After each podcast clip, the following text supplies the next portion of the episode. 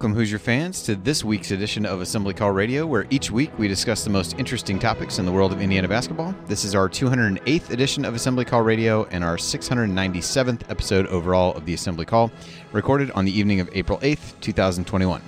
I'm your host, Andy Bottoms. And let's begin this edition of the Assembly Call how we begin every edition of the Assembly Call, and that is with our Hoosier Proud banner moment.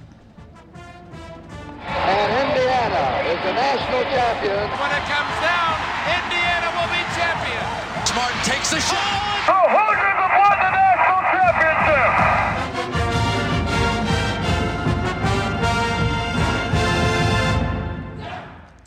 Well, I figured I would use this week's banner moment as uh, as my chance to talk about all the things that have happened because I had already planned to be uh, to miss the show last week with the the family on spring break, and uh, have not had from a work perspective the chance to jump on any of these impromptu shows. Uh, although if Jared and Jay do any more, um, you know. Podcasts in from the car. I do have uh, plenty of people that I'm driving back and forth to soccer practice, so maybe that's the the sweet spot for me. Uh, but obviously, since I've been on, uh, a lot of a lot of great news. Even if you just look at this week, uh, and we'll we'll hit on these during the show. Obviously, you had TJD deciding to come back, and yes, that was actually since the last episode of Assembly Call Radio. Uh, Dane Fife announces an assistant, Khristian Lander, Jordan Geronimo, and Race Thompson all announcing their return. Xavier Johnson announcing that he committed, uh, and and just a continued wave of excitement around the program. And you know, we'll, we'll talk about what that means uh, as as we go through the show tonight, but you know, just as you look back at what's happened in these 10, 11 days since Woodson was named the coach, uh, short of the news coming out tonight that Armaan Franklin was transferring to Virginia, I think it's gone about as well as it can go.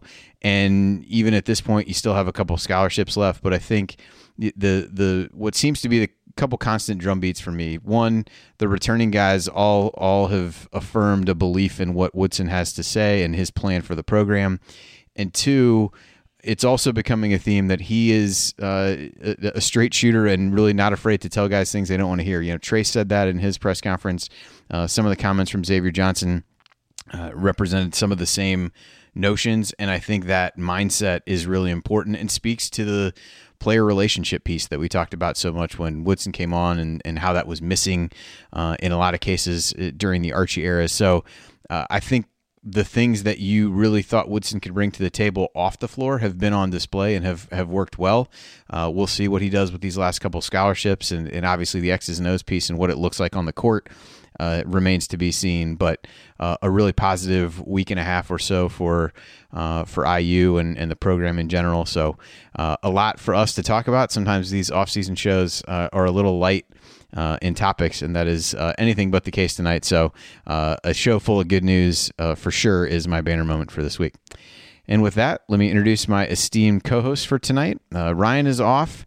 Uh, holding a one person candlelight vigil for Fernando Tatis Jr. outside of Petco Park, has vowed to stay there until the young phenom has recovered from his shoulder injury.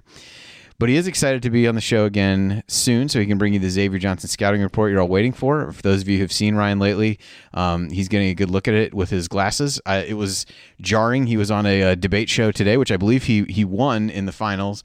Um, but it is still odd seeing him with glasses. I don't think in any of the time we've done it uh, that has been the case. So, a bespectacled Ryan Phillips uh, sitting outside Petco Park is uh, an image we can all uh, we can all enjoy. And uh, then you got Jared off doing dad stuff, preparing his 17 bullet blog post for why Rob Phinisee will blast him into an All Big Ten guard as a senior. Uh, but I do have a couple couple folks with me tonight who are more than qualified to talk about all the goings on with IU basketball over the last week. So to my left. Remembers the days when a movie cost a dollar. Heaven help you if you ever decide to pop your collar. Play hard, but remember, fake hustle is a crime. He's the coach and it's Tonsoni time. Coach, you're back on for the first time in less than 12 hours uh, at this point, and, uh, but without without students in the background. So at least you got a little That's more right. freedom to uh, explore the studio space, if you will.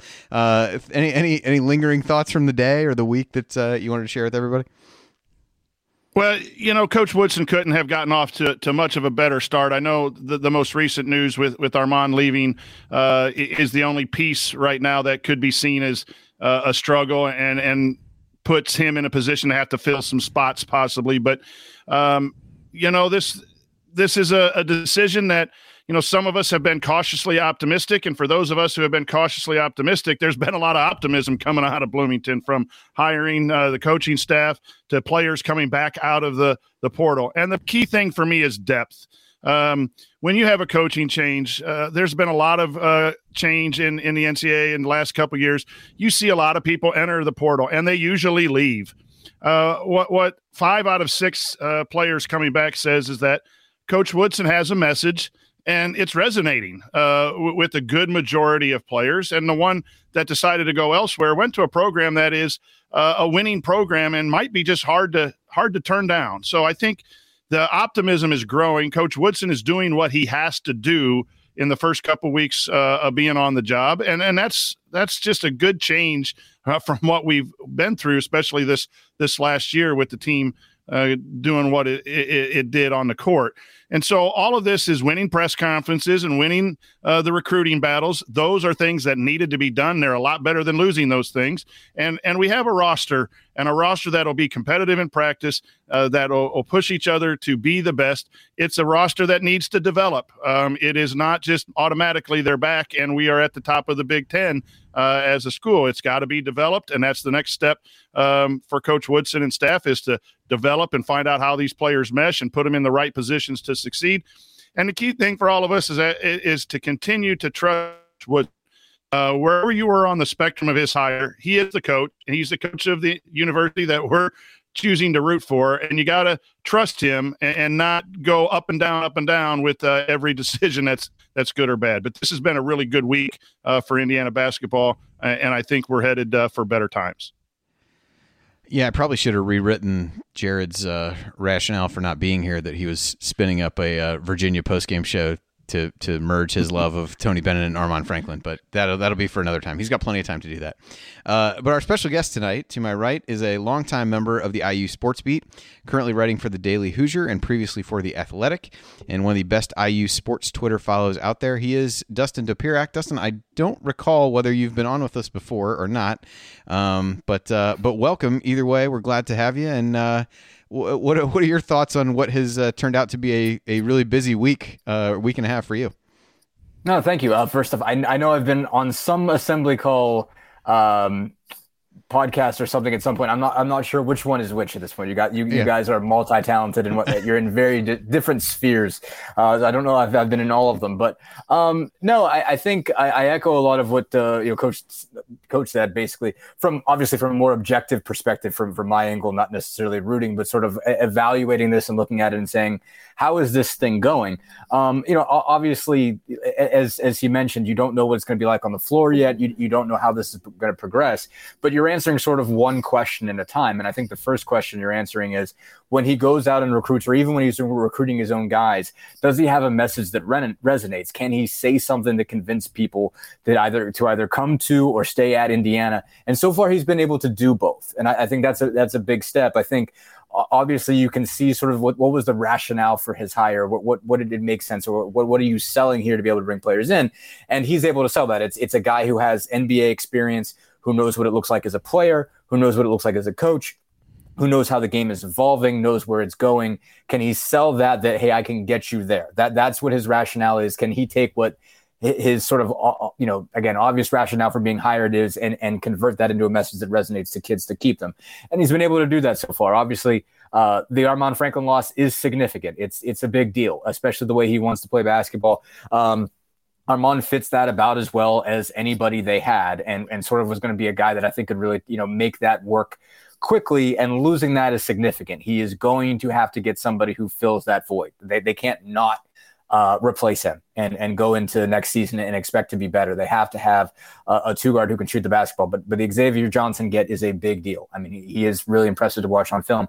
He needs to be a better shooter, but you see the explosiveness. And when you're going to play some four out one in basketball, you got to have a guy that can can can beat you off off the bounce. They can they can win off the bounce and make plays that way. He is absolutely that. Keeping everybody else in line is a big deal. And going back to Friday, Trayce Jackson Davis not only committing to stay around, but basically doing a press conference that was the best advertisement Mike Woodson could have possibly asked for. I mean, he, he did it, it was probably the, the best, most open presser I've seen on the beat. And and because because rarely are those uh, when those guys get on the podium, they they generally clamp up, and that's been the case as long as I've been on the beat. You know, I, I missed some years in there, obviously, but even going back to the Zeller period uh, and Vic and all those guys, even even Vic, who would sing sometimes up there, wasn't as sort of open and honest. Uh, as that he he sort of knew what his show was that he had to play. Trayce just laid it all out there and did not hold back as far as what his his issues were, not with Archie specifically, but with that era. Um, but said, "Hey, this is what's here, and this is how much better things are going." And I think he really just eh, he did a phenomenal job selling it, which makes me surprised that Franklin didn't come. That didn't ultimately decide to stay. Uh, but still, I mean that that is as good of an advertisement as, as Mike Woodson could have going forward. As a guy that had an opportunity to go professional, at least in some way, shape, or form, coming back and selling and saying, "This is why you guys need to come and play for Mike Woodson." Yep, I agree. All right, so this week uh, we have a lot to cover, as I mentioned. Your headlines? There are plenty of them. Uh, one of the main things that we want to hit is uh, the impact of Xavier Johnson's transfer and Race Thompson's return. Uh, for those who haven't read it, Dustin had a really good uh, interview with Xavier Johnson on the Daily Hoosier. So uh, great uh, great timing to get your insight on that dustin and then we'll end by answering your questions of which there are plenty so we'll see how many we can get to this week so all of that is coming up this week on assembly call radio uh, but first, a quick word from a new supporter of the podcast, Playbook Products. Uh, you may have missed Jared's uh, story about them last week on the Mark Titus episode, but Playbook Products makes unique stone and leather coasters as well as mugs that feature diagrams of famous plays in sports history. So for IU, the featured plays are the Watt shot, uh, Keith Smart's shot to win the 87 championship, Kirk Haston's shot against Michigan State, and the final play of the 76 NCAA championship game that clinched the last undefeated season still the last undefeated season in college basketball history. And uh, a few weeks ago, I or a few years ago, I, I happened to get these uh, for Jared as a gift. So I was surprised when he uh, was texting me about, "Hey, do you remember? Do you remember this?" And, uh, and, and getting me these, and that they had reached out and wanted to uh, to to put an ad on the show. So uh, very very cool the the way things work out. And I know. Um, had really great customer service experience when I ordered them for Jared some years ago, and now you can get them too. Uh, and you can support the assembly call in the process. So if you go to assemblycall.com slash pp, that's assemblycall.com slash pp uh, for Playbook products. Uh, and then you can go there, browse their items. Um, certainly look at the IU items, but uh, don't stop there. They have similar coasters and mugs for every NFL team, every MLB team, every NBA team, and every NHL team, plus a number of other colleges.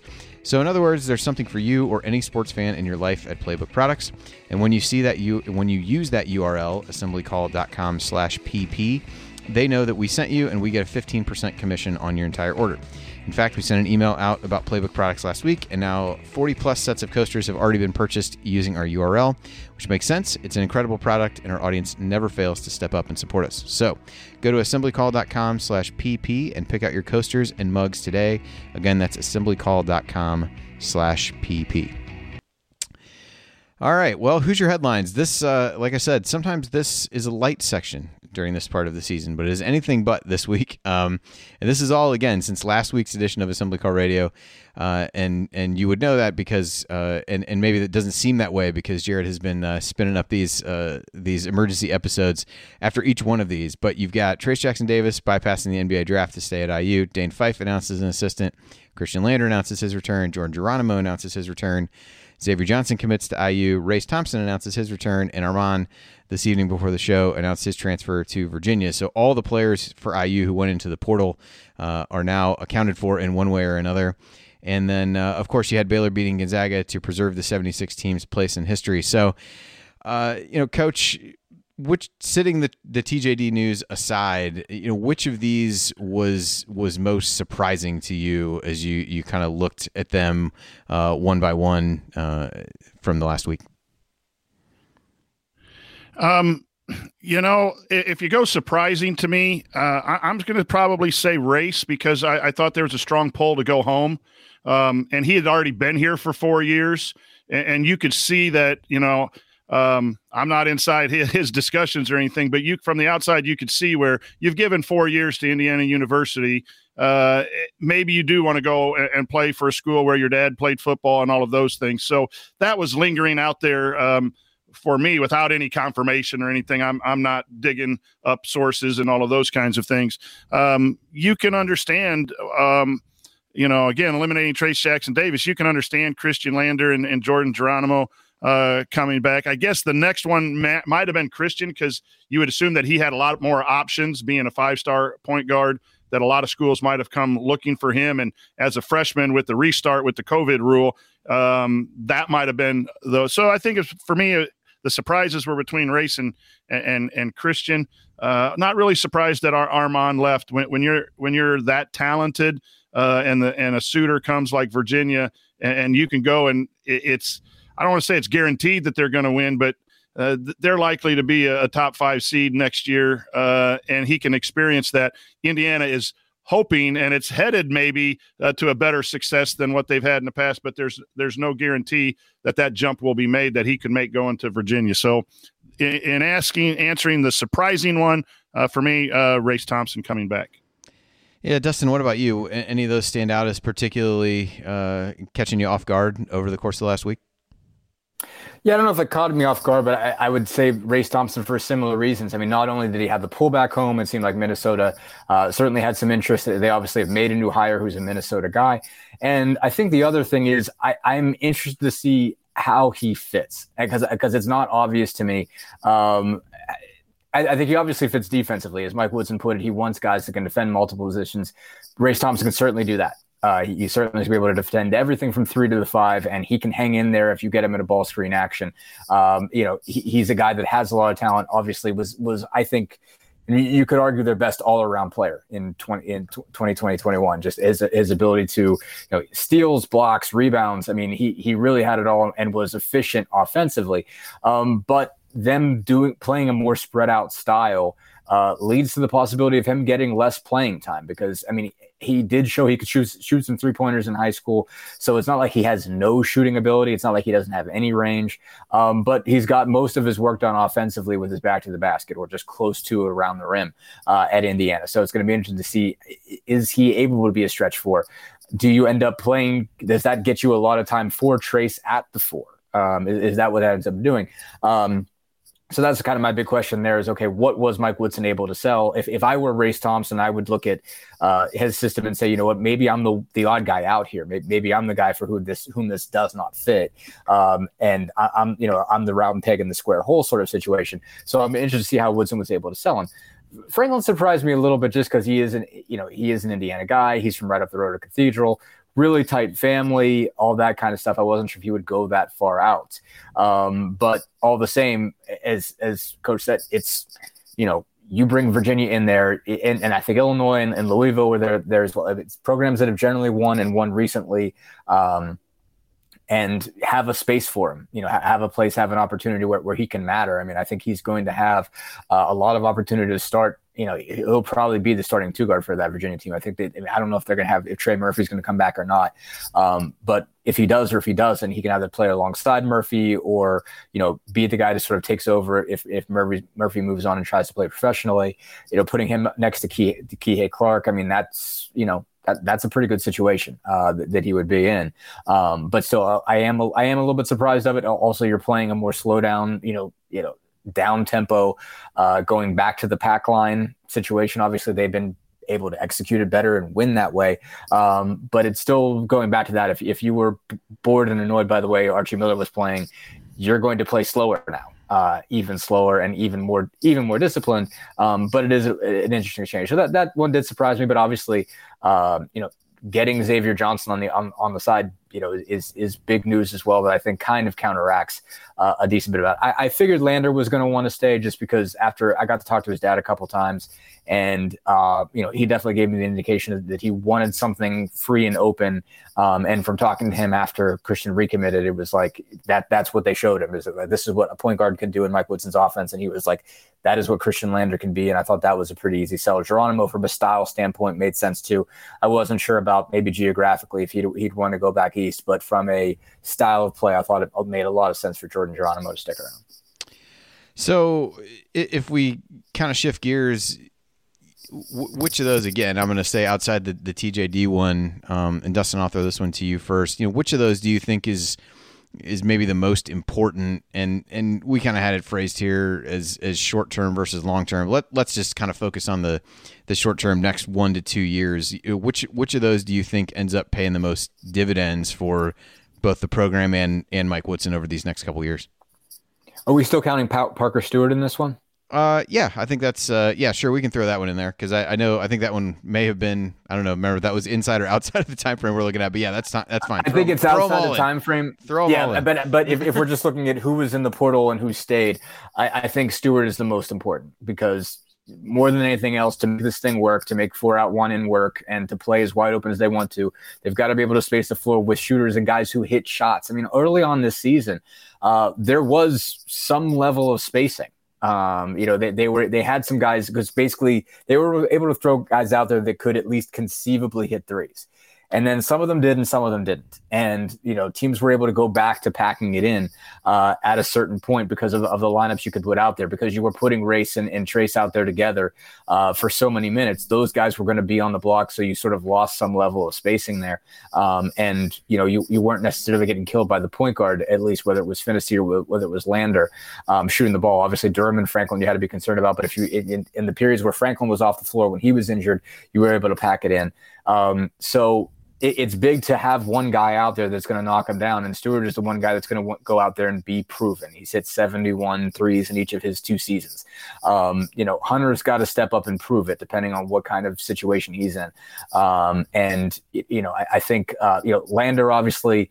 Um, Lander helps, Geronimo helps, you know, Ray, Thompson, TJD, those guys are all really important, but they needed a guy that who was going to be able to reliably shoot the basketball. And if they would have lost Stewart too, they would not have had that guy and they would have needed to get somebody from outside. Johnson can make a lot of plays. He's a big, huge addition and he he matters a great deal. Uh, but if you're going to make this thing work, someone's got to space the floor. And, and, and, and for now, at least, the one guy that you can sort of count on to do that is Parker Stewart. Yeah, Johnson's got to have somebody to make plays for at some point too. So that's where the other part where Stewart uh, becomes uh, becomes key. Coach, what, what are your thoughts on this one? Yeah, I, am going to agree with with Stewart. I'm going to agree with the next most important one is the guy we don't know yet that's going to shoot like Stewart. I, I think you got to bring in stretch or uh, or a bigger, you know, three four type, or it's a two guard. You're you're going to need one more shooter uh, I think now that Armaan has decided to go somewhere else. But so I agree. Uh, but I'm going to talk about the importance of Xavier uh, with, with his mindset of getting downhill. Um, and, and hopefully we can get Rob to do that. I believe Khristian has that ability too when he gets some run. Uh, I'm a big believer in pace, pace, pace. The college game is played with pace. And that's not just necessarily fast break basketball. It is just moving the basketball, shooting when you get a good opportunity. And I'm interested to see Woodson's NBA background because the 24 you know second shot clock, they're used to getting into stuff and and and taking the first open shot, not necessarily. I thought Indiana tried too hard to get the perfect shot um, last year. Everyone was upset about the offense being stagnant and everything. I think it was just an overemphasis on getting the perfect shot instead of taking shots um, that that were there earlier in the shot clock. So pace, pace, pace. Some of it is get the ball down fast, but it's also can you drive? Can you make people? Um, so while I agree wholeheartedly that Stewart is the most important one coming back for next year. I think bringing in a guy like uh, Johnson, who's had some double digits in a in a major conference and has an attitude. Now, some of that needs to be calmed down from what I hear about arguing with officials and getting technicals and and and stuff like that. But I am really happy with that addition because that'll push Rob to do more of that. And when Rob did that, he was better. Um, and we saw Khristian have some really outstanding vision and that gives him time to develop too and not be pushed into a 30 minute role if he has to. So this could be a really important uh, piece as well but i agree. The shooter coming back was was was the most important. I think the second most is getting another one to be honest with you. Um, but uh, I, you know i think the two guys that are new stewart and johnson really help elevate this roster for those people who are doubting, you know, the 12 and 15, bringing the same guys back kind of attitude, um, that you know new talent uh, helps. But it, there still needs to be some more while all of these guys develop up to their potential, and they're not you know rushed to have to make a big leap in, in one year under the first year of Coach Woodson. Yeah, I, I, agree with you, Coach. And uh, in terms of those two guys, and, and we'll get into this this later. Some of these the notions that are out there about you're bringing back a bunch of guys. Why are you, why are people excited about that? You know, I think it's important to look at those additions. You've got a year of growth for other players. You've got the new system, but the other, you know, both those guys that, that the two of you mentioned really bring things that were lacking on last year's team. One with Johnson being a, a real downhill playmaker, aggressive guy driving to the basket that can make plays for others. Uh, and and the other is a guy who can can really shoot it from the outside. So if you think of it that way, under normal circumstances, if you looked at a roster and said, "Hey, what were the holes?" and then you saw that you brought two guys in to plug some of those, I think normally you'd feel pretty good about it, and uh, I think you know rightfully so as uh, as as we move forward. So uh, with that, we'll take a uh, quick break here. And when we come back. We're going to dive into the nitty gritty of what all of this may look like on the court, including some insight from Dustin's conversation with Xavier Johnson about what he plans to bring. Stick with us on the Assembly Call.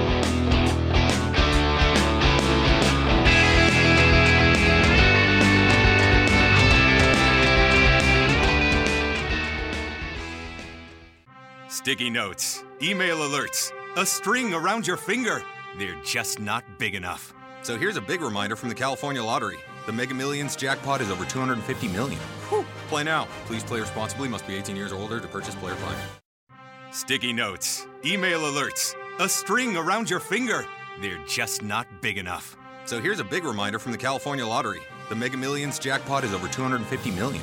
Whew. Play now. Please play responsibly. Must be 18 years or older to purchase player fine. All right, welcome, chat mob. Everybody's not uh, tired of us yet, so that's uh, always a positive sign.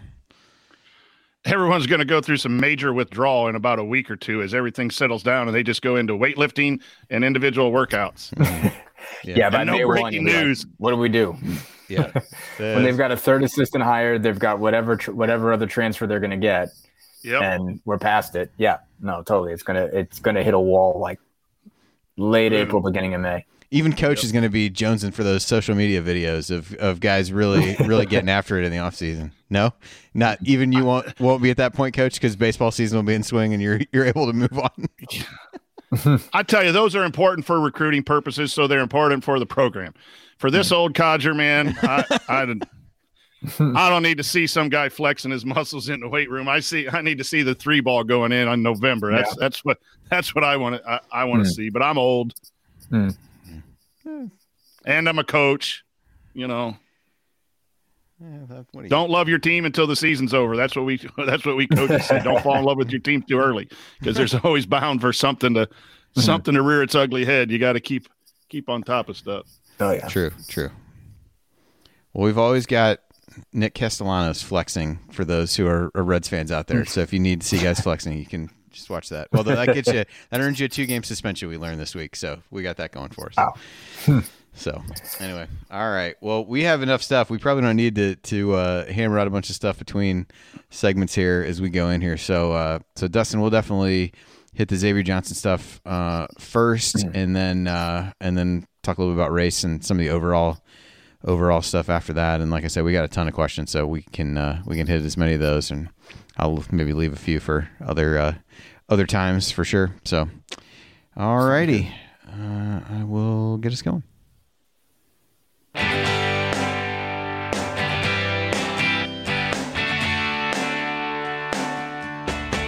This is Verdell Jones. What's better than an epic buzzer beater, the full court dribble, and perfectly placed pass to set it all up? And of course, celebrating with Hoosier Nation afterwards. So join Jared, Andy, Ryan, and Coach on the assembly call after every IU basketball game. Go Hoosiers. And welcome back to the Assembly Call. You can find all of our content over at our website, assemblycall.com. And if you ever want to join the chat mob during our unedited live broadcast or watch those replays and see all the between segment banter, then check out our YouTube channel at youtube.com slash assemblycall. I'm Andy Bottoms here with the coach Brian Tonsoni and Dustin Dopirak from the Daily Hoosier. And uh, wanted to talk about the addition of Xavier Johnson. Uh, Dustin had a, like I said earlier, a really good interview uh, with him that he posted on the Daily Hoosier last night. That uh, that is out there. So everybody, uh, make sure you go check out his uh, his Twitter for that. But you know, Dustin, before we get into uh, you know some of the the impacts and the, the worries about Johnson, um, anything really stand out to you from your conversation? Either that that uh, Hoosier fans will be excited by, surprised to know, something that might endear him to IU fans. Just what was your uh, you know kind of general general impression of uh, your your conversation with him? Yeah, there was a couple. If I'll get the endearing one out of the way, he's got a Victor connection. Uh, for for those of you who still, uh, I know the Pacers fans not might not have as warm of feelings for Victor still, but those of you who still warmly remember the Indiana Victor, uh, Vic is still obviously is still apparently recruiting for IU at least when it comes to DC guys and particularly team takeover guys, guys that have uh, um, you know roots in that uh, EYBL program that, that produces so many of those you know stars out there in DC. I guess uh, Xavier was managed managed to get a number for Vic, and they've I guess called and texted him when he said he was picking Indiana. You know, Vic called him to tell him how proud he was of him. So so there's one thing uh, that, that, he's kind of got a you know you know a connection, and I think it's also important to note for. Um, Indiana in general, I mean, so much talent is still coming out of that DC area. And obviously he went to Pitt first, but all the same, um, the, the fact that Indiana continues to sort of have a foothold uh, because of Oladipo and his success is something that matters going forward. Will certainly matter to Mike Woodson, uh, matters to Kenya Hunter, matters to the program at large. Being able to go there and get guys that they can't necessarily um, it, when they have to fill in holes basically you know when they don't have everything coming out of the state that is another place they can go uh, thanks in large part again to victor.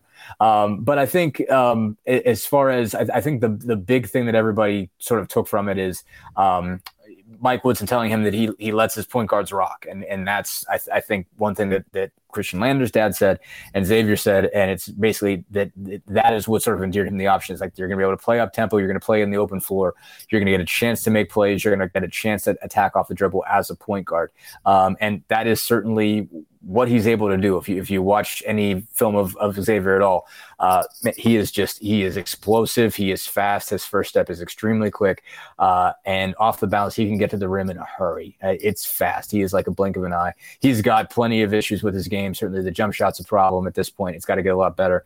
Turnover margin is a little bit too much. I mean, he he needs probably to slow down a touch. But when he's going downhill, uh, he's terrific. And basically, uh, it, it, was a lot of that just saying that that I think this fits. Basically, that what what Mike Woodson convinced him of really fit. I think another thing that was important uh, that that he noted, and I also sort of got from uh, his his you know team takeover coach Doug Martin, is he said that that he really felt like Xavier as a sophomore was looking at draft boards too much. He was all ACC, all freshman team um, in 2018-19, and what that meant was he was on a list with Zion Williamson, R.J. Barrett, Tre Jones, Coby White, and you know, and and and beat out Cam Reddish.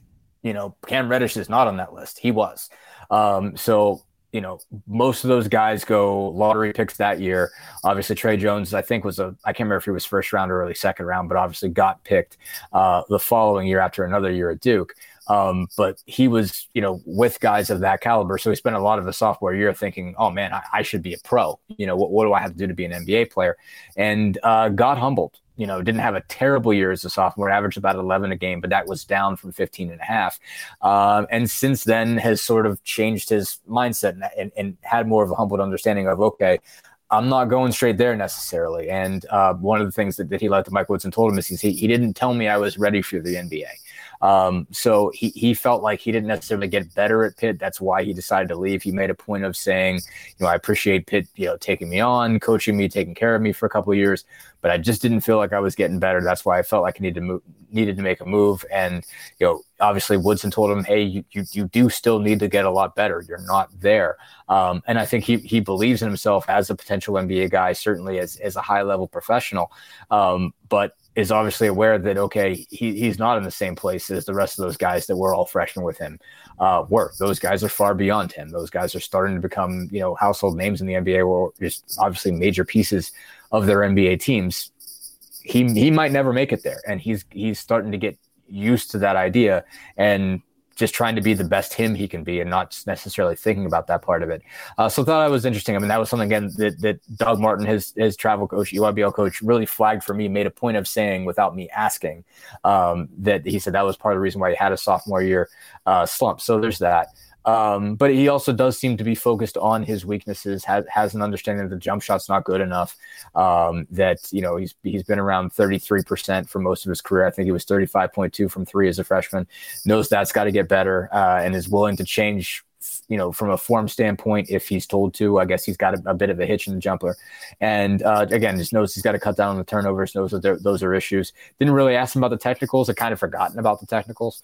Um, but uh, that's obviously another issue, too, of just being generally less of a hothead, and that's pretty important. But um, you know, again, I think the, the the big takeaway for Indiana when you're watching what this guy can do is just he brings again an ability to get downhill, ability to ability to make plays off the dribble uh, that really hasn't been there going back to Langford, and he might be more dynamic in a way where Langford was just really good with the right hand. Uh, Xavier can just break you down. Um, you know, is, is Langford probably ultimately better around the rim, ultimately better at scoring in the paint?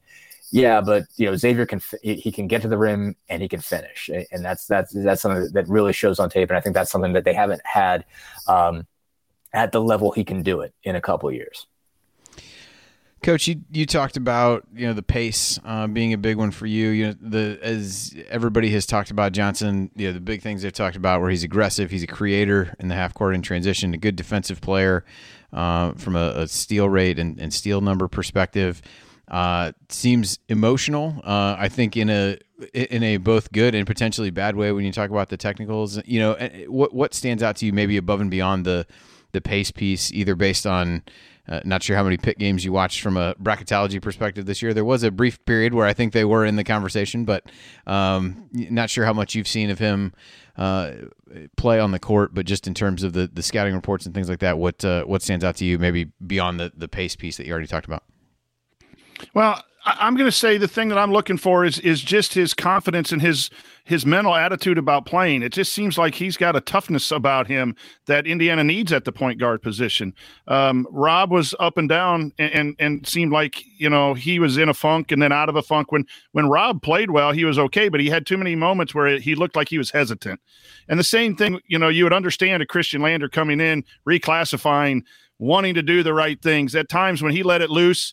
Um, he played all right, and sometimes he took shots that that he should. I think the best thing, and I haven't watched a lot of, of, film. I've just watched some of the highlights and read articles and everything. But um, we we have it here on the list. Uh, Alpha Dog. Um, th- there there's an attitude to winning, and, and again, I think that the program was missing that last year. That everyone was thinking about other things and worried about this or that, and it, it just wasn't a cohesive group uh, that was concerned about competing. Uh, and it seems to me like this this dude likes to compete. And, and, if you can harness that, and Coach Woodson again with his NBA background and having to feed all the you know the miles and and and get all the basketballs out to NBA egos, um, he, he he's going to be good for someone like Xavier. Um, not only in preparing him for the NBA, but preparing him to play in a tough league uh, like the Big Ten. That that is just fascinating to me because when it's hard to coach that at whatever level you play, it's hard to coach that. Give me the ball. I want to get to the rack, and I'm either going to finish or I'm going to find Parker Stewart out for three, and then I'm going to put the three ball up. I'm going to run down the court.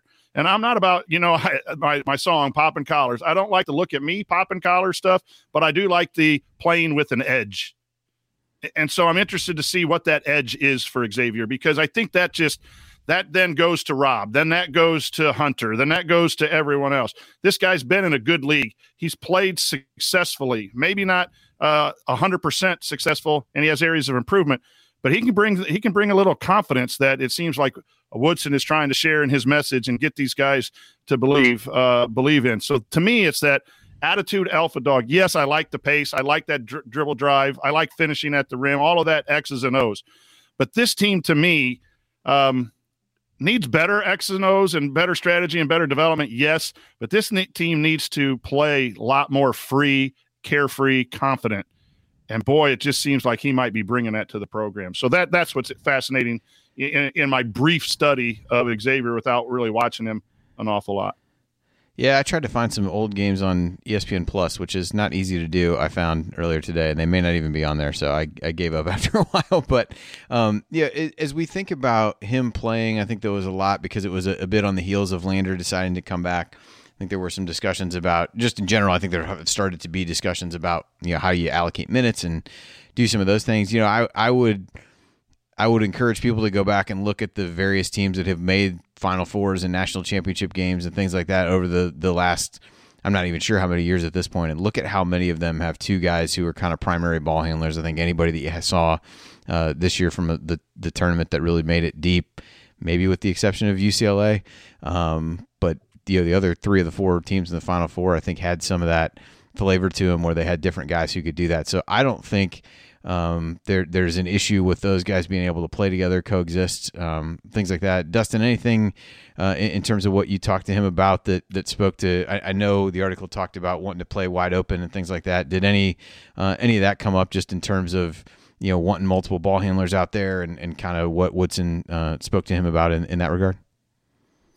Yeah, I didn't ask him about it, but I'm fascinated by it. Uh, also, from a um, really the personality standpoint the coach mentioned, I think um, I am fascinated by how this is going to go for Rob Phinisee because I feel like I saw him defer to both Romeo Langford and Devonte Green.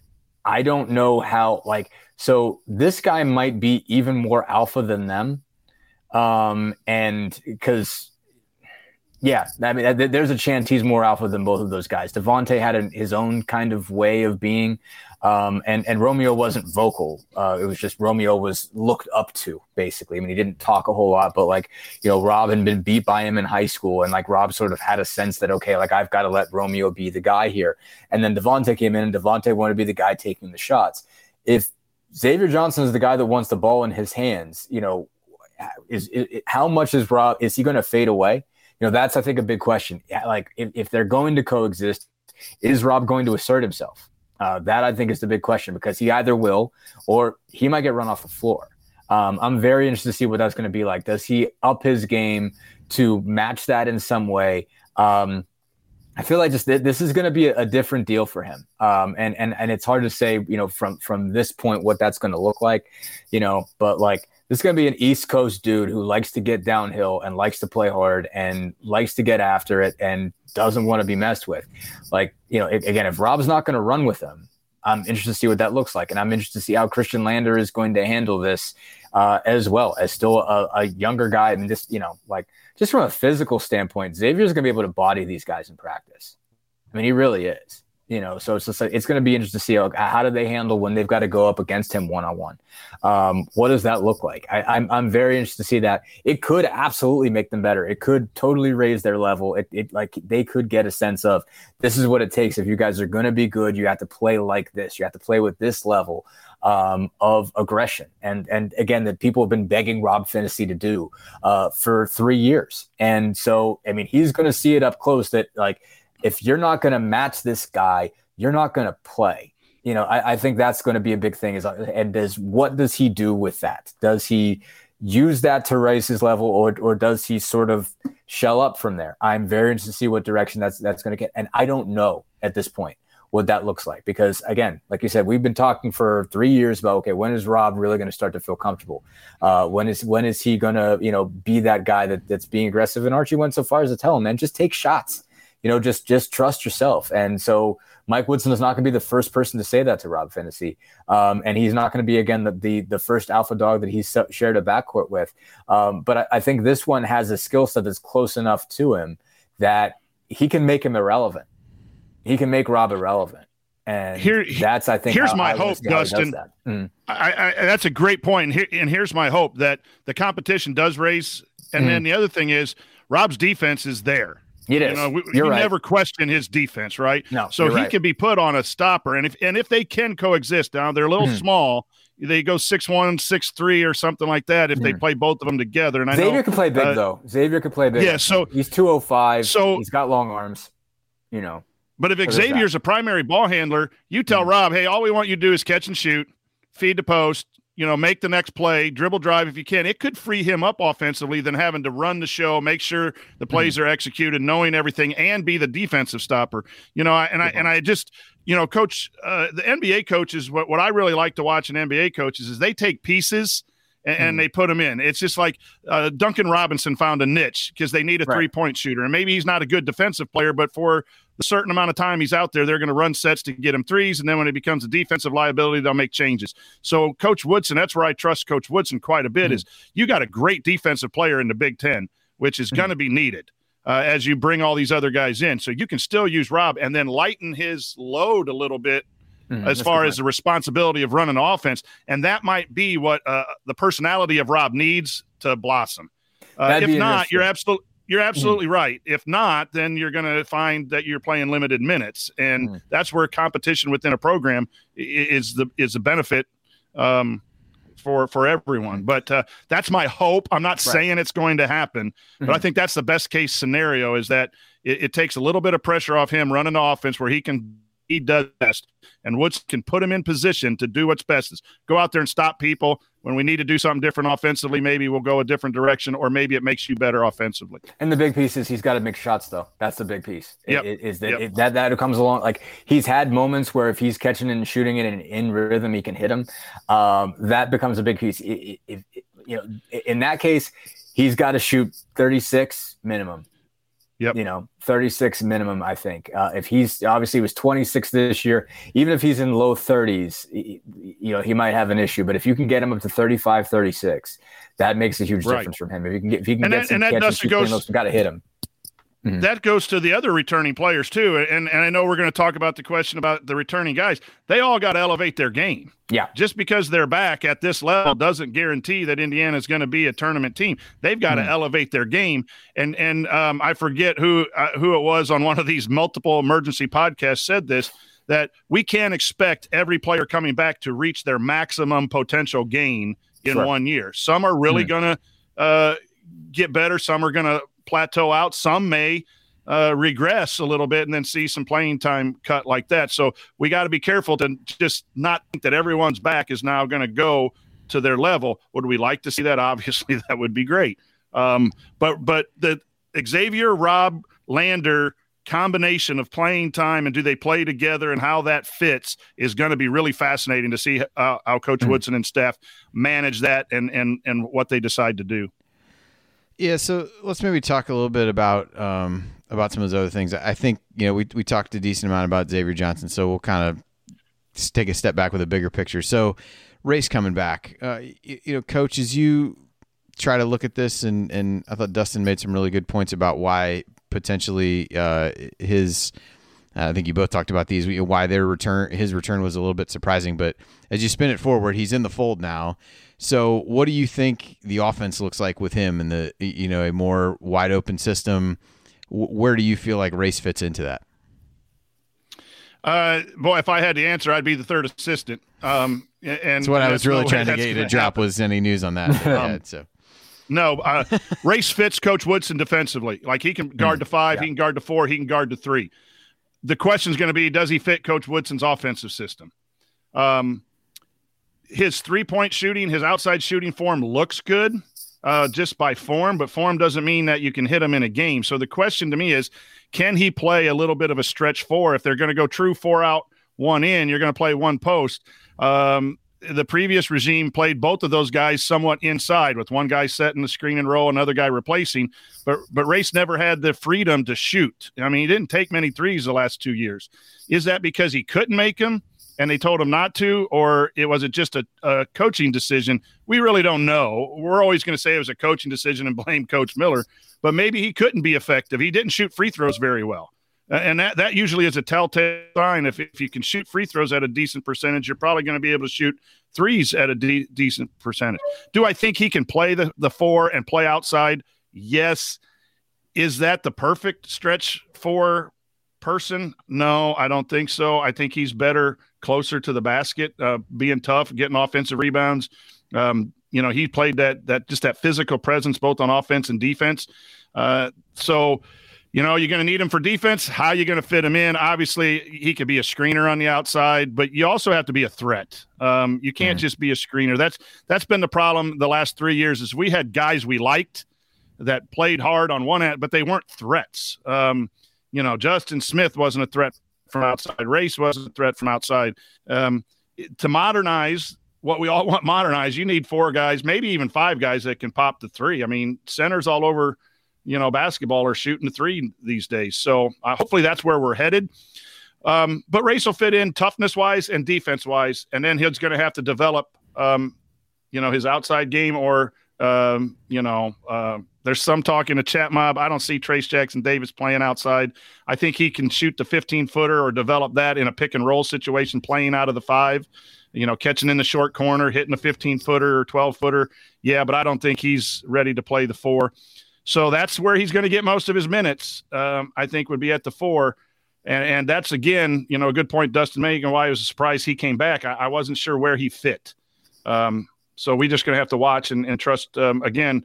Woodson with his NBA experience and knowing where to fit these pieces to maximize the the team, but that's going to be an interesting decision. Yeah, Dustin, curious to kind of get your. I've seen a few of the chat comments go by just in, in terms of the Big Ten is still a little bit different, a bit more post oriented in, in some cases, although that's you're seeing that shift a bit with the way, you know, Ohio State has played and Michigan has played, even though they've got, you know, a big guy, but they're spreading everybody out around them. You know, how do you kind of view and I guess maybe the the essentially the Race Thompson question kind of comes down to this, but do, do you see the league moving maybe behind where where other leagues are, maybe a little bit later, but moving in that general direction where they're not going to be thought of in the same, you know, kind of plotting pounded inside, you know, physical conference. Do you think that's a, a move that more teams are are making, uh, or do you think? You know, we we see Woodson having to adapt a little bit to that more wide open style with having to adjust and play those guys. There's there's arguments to be made either way. I know Jay's made some arguments of, hey, these things can work if you can play the other team's big guy off the floor.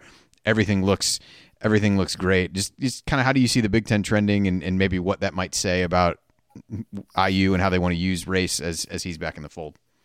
Yeah, no, I mean, I think uh, you, you've certainly seen it, seen it tried and attempted. But I think to Coach's point, you've got to be a threat, and so it doesn't matter if you're if you're operating on the perimeter. If they're not guarding you on the perimeter, it doesn't matter. I mean, that, that's I mean, Justin Smith operated on the perimeter as a three.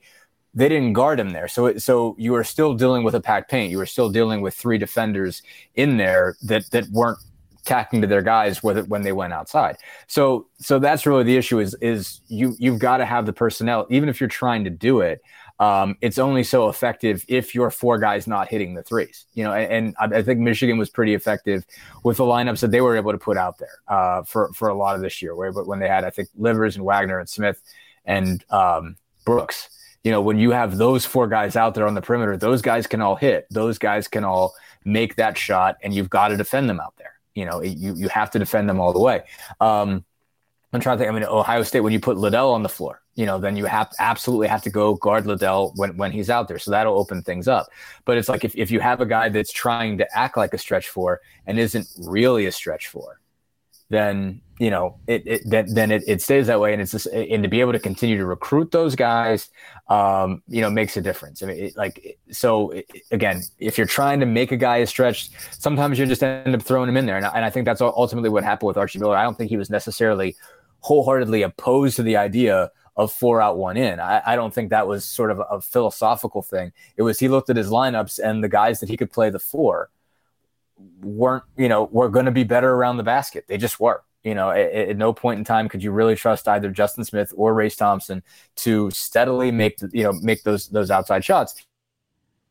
And you know, he could have forced going four out one in this year if you wanted to put Jerome Hunter out there, but there was a big drop off defensively. I mean, he just Race Thompson was a better all around player. So I, I, don't think he really wanted to do two posts this year. I think he certainly presumed that he could run a bunch of, you know, a, a lot of screen and roll stuff, have a really open floor. Um, but it, as far as just the total players that he had, who were really his best guys, ultimately, you know, her his best two forwards were guys that played in the post, and, and I think that's what ends up happening so often in the Big Ten. It's just kind of the kind of bodies that you get. Um, it's trending in that direction because I think the big guys are getting more and more skill, but I do think it happens a little bit slower in the Big Ten.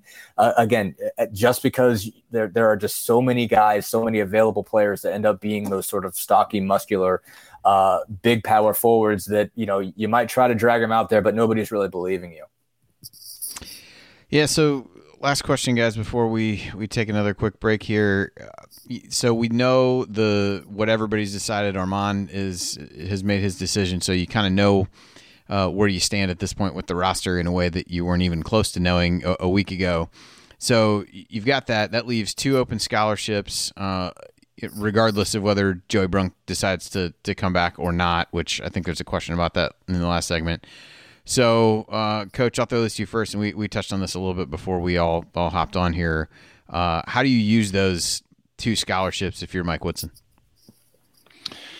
You know, it's going to come down to a, a, philosophy issue on do you want to fill 13 or do you want to have some flexibility? I think the college game is moving to a little bit more flexibility. You see some of the the bigger schools, uh, you know, their their 11, 12, 13th guys aren't really going to be playing, and they're going to try to keep 10 people happy.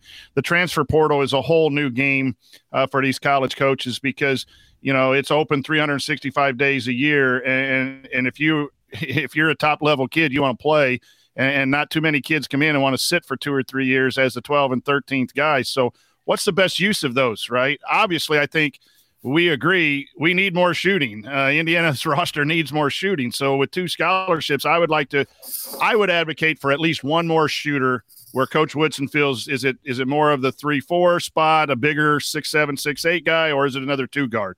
I think you can never have enough wings that can bounce the ball and shoot the ball.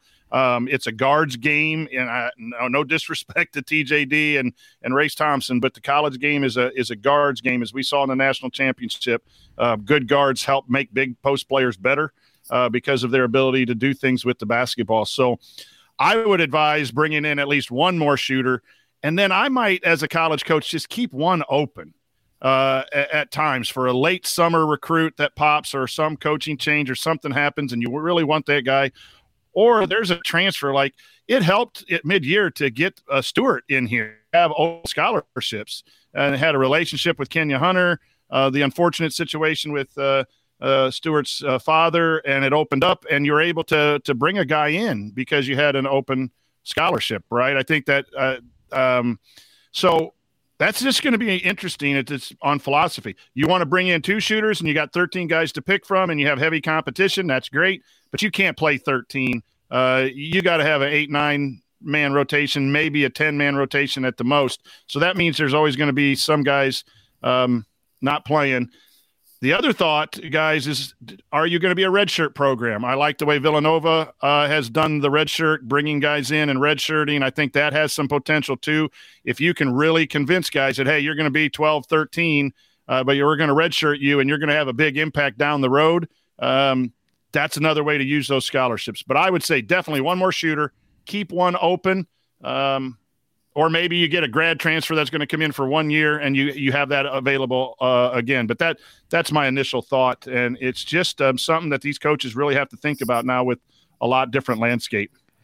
Dustin, your thoughts on what uh, what the staff's going to do with these last couple spots?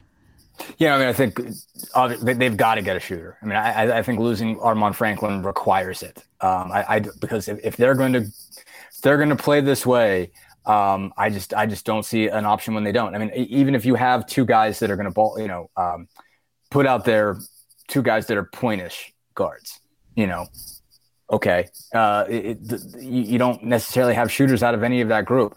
Um, so you know you can give those guys some space. Basically, if you're defending them, whether it's Johnson, whether it's Lander, whether it's Phinisee, you're going to get you're you're going to sag back off of those guys. You're going under screens right now. You know, basically with, with any of them more likely than not. Um, so you got to be able to put multiple guys on the floor that, that are definitely gonna be able to shoot the basketball. If you've got Stewart and Hunter, that's fine, but I think you need one more just just to be sure. And if you're going to take Hunter off the floor for Thompson for defensive purposes, you know, then the only guy that you can trust right there is Parker Stewart. You got to have another option. So I just I, I don't think they can go into next season with without a guy that can hit at or close to 40. Yeah, I think you know certainly a shooter is there, and I think generally wing players on the team seem to be, uh, uh, I guess, not totally in short supply. If you figure you've got Galloway in that role, not really, you know, he needs to, to shoot it better to, to really get out there. But yeah, I think if you can get a either a, a little bit taller guard or a three uh, who can shoot it and, and be able to guard different positions, it, it feels like that's the way to go. So uh, too many people and, in the portal for me to keep track of uh, who who specifically sure. those guys might be, but I think that's yeah. the the prototype. Coach, you got something else? Re- real quick, we're seeing it in the chat mob. We're not forgetting Anthony Leal, but Anthony right. Leal's young and in the development stage too, uh, and and we're talking about someone who consistently has played three four years. You have those guys available probably in the portal that have done mm-hmm. it. Right. Um, and that gives him a chance to continue to grow and find his 10 minute stretch, his 12 minute stretch or something without having to make him be that major shooter uh, at he will have that opportunity at some point in his career. So we're not dismissing him as a potential shooter, um, hmm. but I do think you the you can never ever have enough shooting to stretch the floor and have enough threats out there. Besides your, you got to you got to get people off TJD uh, in the post to maximize TJD and to play a good offense. So we're not forgetting about right. uh, Leal by by any stretch. I felt bad. I forgot mentioning Leal on a Twitter comment I made before, and I mean he could end up being that guy. He could end up getting to camp and see that he's you know way ahead and he's ready to start and play 25 minutes. You know, obviously you saw the leap that Armaan Franklin made. If if Leal makes a similar you know, leap as an all around player, you know, that's something. It, it could totally happen. You don't want to rule it out. But I think you absolutely need somebody that's proven at this point. Yep. All right. Well, with that, we're going to take another break here. And when we come back, uh, in our third segment, we're going to answer your questions, and we have a ton of them, so we'll fit in as many as we can. Uh, so stick with us here on the Assembly Call.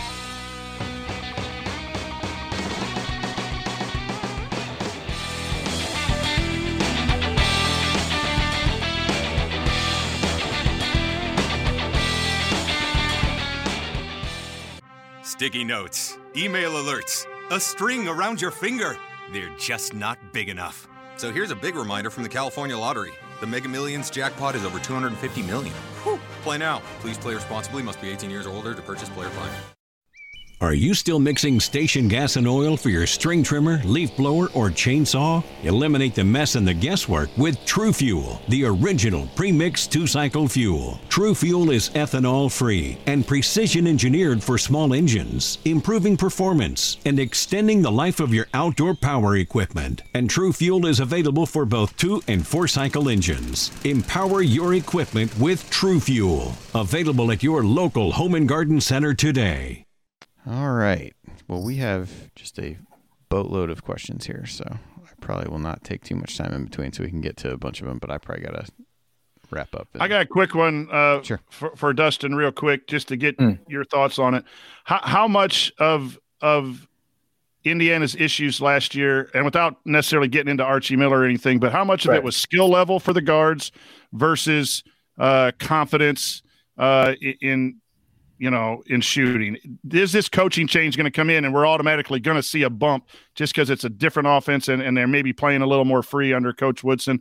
Or how much of it is they really got to get in and and and and shoot the ball a lot better from a skill standpoint? Uh, I know I have my feelings on that. I just wonder. What do you think mine is? That's a tough read because it's just without being in their heads, I don't know. But like, you know, I, I think if, if if you were to have Archie Miller in here and, and he were to sort of make the arguments, okay, like because I, I, remember I saw like some graph that like they're they they were bad shooters, good shots, and because everybody was sagging down so hard, they usually had clean looks, and it was like they just weren't going down. So okay, how much confidence that is system? How much of that is Archie being Archie and not being necessarily the type of guy who makes you feel a whole lot more confident in yourself? Um, could have been any of the above. Um, you know, it, it's and I mean Phinisee has never been a reliably good three point shooter, even though he's got good form. There's nothing wrong with what Rob is doing with the shot. Um, you know, Durham was fine, Franklin was fine, but part, part of it is they didn't have a lot of options after those guys, you know, and you're putting, you know, when you're putting on on the floor, but you don't trust them on defense. Um, you know, Lander, I think is hard to say. I mean, like Lander's dad said it was absolutely confidence, but it's like, is that because system? He didn't let him play free enough. He, he didn't trust him to make mistakes. He felt like he was going to get pulled all the time. You know, I, I, I could see it being either, but like the bottom line is they had open looks. So it's like they, they they didn't come the prettiest way. They just came from the fact that there was a big blob of humanity in the middle, and anytime the ball came out, someone was going to get an open shot. Um, and so I don't know what was lack of trust or whatever, but they just they there were a lot of open shots that did not get hit. Um, so how much for that is them is mental, how much of it is physical. It's tough to say, but the bottom line is you had a lot of situations where guys who should make that shot missed that shot. Yeah, that'll. Yeah, and, and, and that's, that's one of the things I'm I'm really curious to see. I, and I know you know we didn't really get we alluded to the question a little bit earlier of of you know how do you get too excited about it? You know, a, a lot of these guys coming back on a team that didn't perform very well, but yeah, it really, and I think Jared made the analogy today of just using Justin Smith as kind of the microcosm for this. Not that he shot it better from that standpoint, but just how much how much more loose he was able to play in a different system, mm. and just how the reaction to the different coaching style and whatever, um, you know, kind of unlock some things in him that that we saw in in flashes, but um, was able to be really really successful. So it's uh, remains to be seen. But yeah, I mean Woodson would have the right to take the victory lap of all victory laps if if all of a Hmm. sudden these dudes can show up and can really shoot uh, for Yeah. sure. So I, I think there is something to the confidence. A coach can take away confidence. Sure. I think it's really hard for a coach to give confidence, Mhm. but I think they can take it away. Like Yeah. i- i- if you say you're gonna you miss a shot and you get yelled at for missing a shot, that's in your head, and you're wondering whether you should take it or not. Then it's already too late. You're going to miss that shot. That's an Mhm. example of a coach taking away confidence. But if you are doubting yourself, or you, you know you, you're not sure, a coach can't say, "Hey, good, you're a good guy. You're a good guy," eight thousand Mhm. times, and that's going to make you shoot. Right. Um, It comes from demonstrated ability. So uh, I think there's, I, I agree with you. There's a little bit. We we've had guys at our level where we said, "You got to shoot the ball. You you can shoot the ball," and it took you know three quarters of the season before they felt comfortable shooting the ball with regularity in, a- in a high school game. So Mhm. it's it's it's not so easy. It's just, hey, we love you. You're a good guy. Uh, Mhm. Go play freely, and all of a sudden they're forty percent three point shooters. They got to have the skill. They got to have the self confidence. They got to have that capability uh, as well. And that's the development piece for me. That Mhm. that Fife and Woodson and Hunter and the third assistant, they really got to get these guys into their form's got to be pure. Their shots got to be really good, so that the, when Mhm. the confidence is there, that the ball goes in. Um, Right. I, I don't think it's just a magic wand has been um, waved over Bloomington now because Mhm. Coach Woodson's here, and these guys are automatically now going to hit all of all of those open shots that they missed last year. Right. Mhm. It wasn't contested shots that they missed; it was open, Open shots. ones. Yeah. you know. So Archie used the term T-ball the one time, and that was he wasn't wrong. Uh, no, I think he, you know, I mean, I, I think you, like if you're going to give confidence, it takes a long time, and I, I, I always wonder about like whether or not a big part of the reason why this team couldn't shoot is Archie was so good at it and it was so easy for him. Like he just, I mean, it wasn't so much easy for him. Like he had to work, but he just like he got to this point. He was like, "Well, just shoot. That's what I did. Get in the gym. What do I need to tell you anything?" You know. And I always wondered about that sense of like, I mean, I don't think he was on guys or making sure that it was just like, I presume you're going to shoot because you're a college player and you're at Indiana and you probably had more raw natural talent than I did and I was good at it, so you must be able to be good at it. You know, like I always wondered if there was some sort of level of dismissive like belief that he had to be involved in that in any way. You know, Yeah. just because he was I- so good at it and, and, and we got a lot of questions, and we could talk forever about. Sure. I think I think the program was overcoached, and I know people will be Probably. critical of me, critical of me saying that. But again, the perfect shot. You don't need a perfect shot. You need good shots. You need to take more good Right. shots than the opponent takes, and you need to hit more good shots. But if you Yeah. always try to be perfect and eliminate turnovers and get the ball exactly where it needs to go, you're missing many opportunities in the span of a Hmm. 40 minute basketball game. right. Um, you know that that's and sometimes it just you can overcoach. I, I've done it at my level, um, and, and you know I, I haven't been a head coach now for ten years, but I'm back in the game as assistant, and I tell people if I get back into the game, I'm going to give freedom to our guys because I think that we'll we'll criticize them in the film room, but I don't want them thinking, you know, offensively. I want them, you know, with with parameters. Dustin, I'm not. I don't want Sure. UNLV of, course. you know 1990 just running and chucking, but Mhm. um, and they don't they have that. have the ability raw to, to take Mhm. shots, and, and I think Yeah. that's ultimately what will help this team somewhat. But I'm not going to also say the players don't got don't have to get in that gym and do the right kind of drills, the right kind of development under game pressure, and, and demonstrate that they can hit at a high level, so that confidence is there when it's given to them. But that's going to be the shooting is just going to be to me. It's the simplest uh, correction to this program is the ability to be threats and Mhm. space the floor. And if Indiana can do that, they'll win a lot of games. Yep. All right. Well, I'm just gonna kind of roll through as many of these questions as we can. I figure we go till about 10:30 and then uh, call it a call it a night. Um, so we can probably hit most of these in 20 minutes. I would assume. We'll find out. All right. Here goes.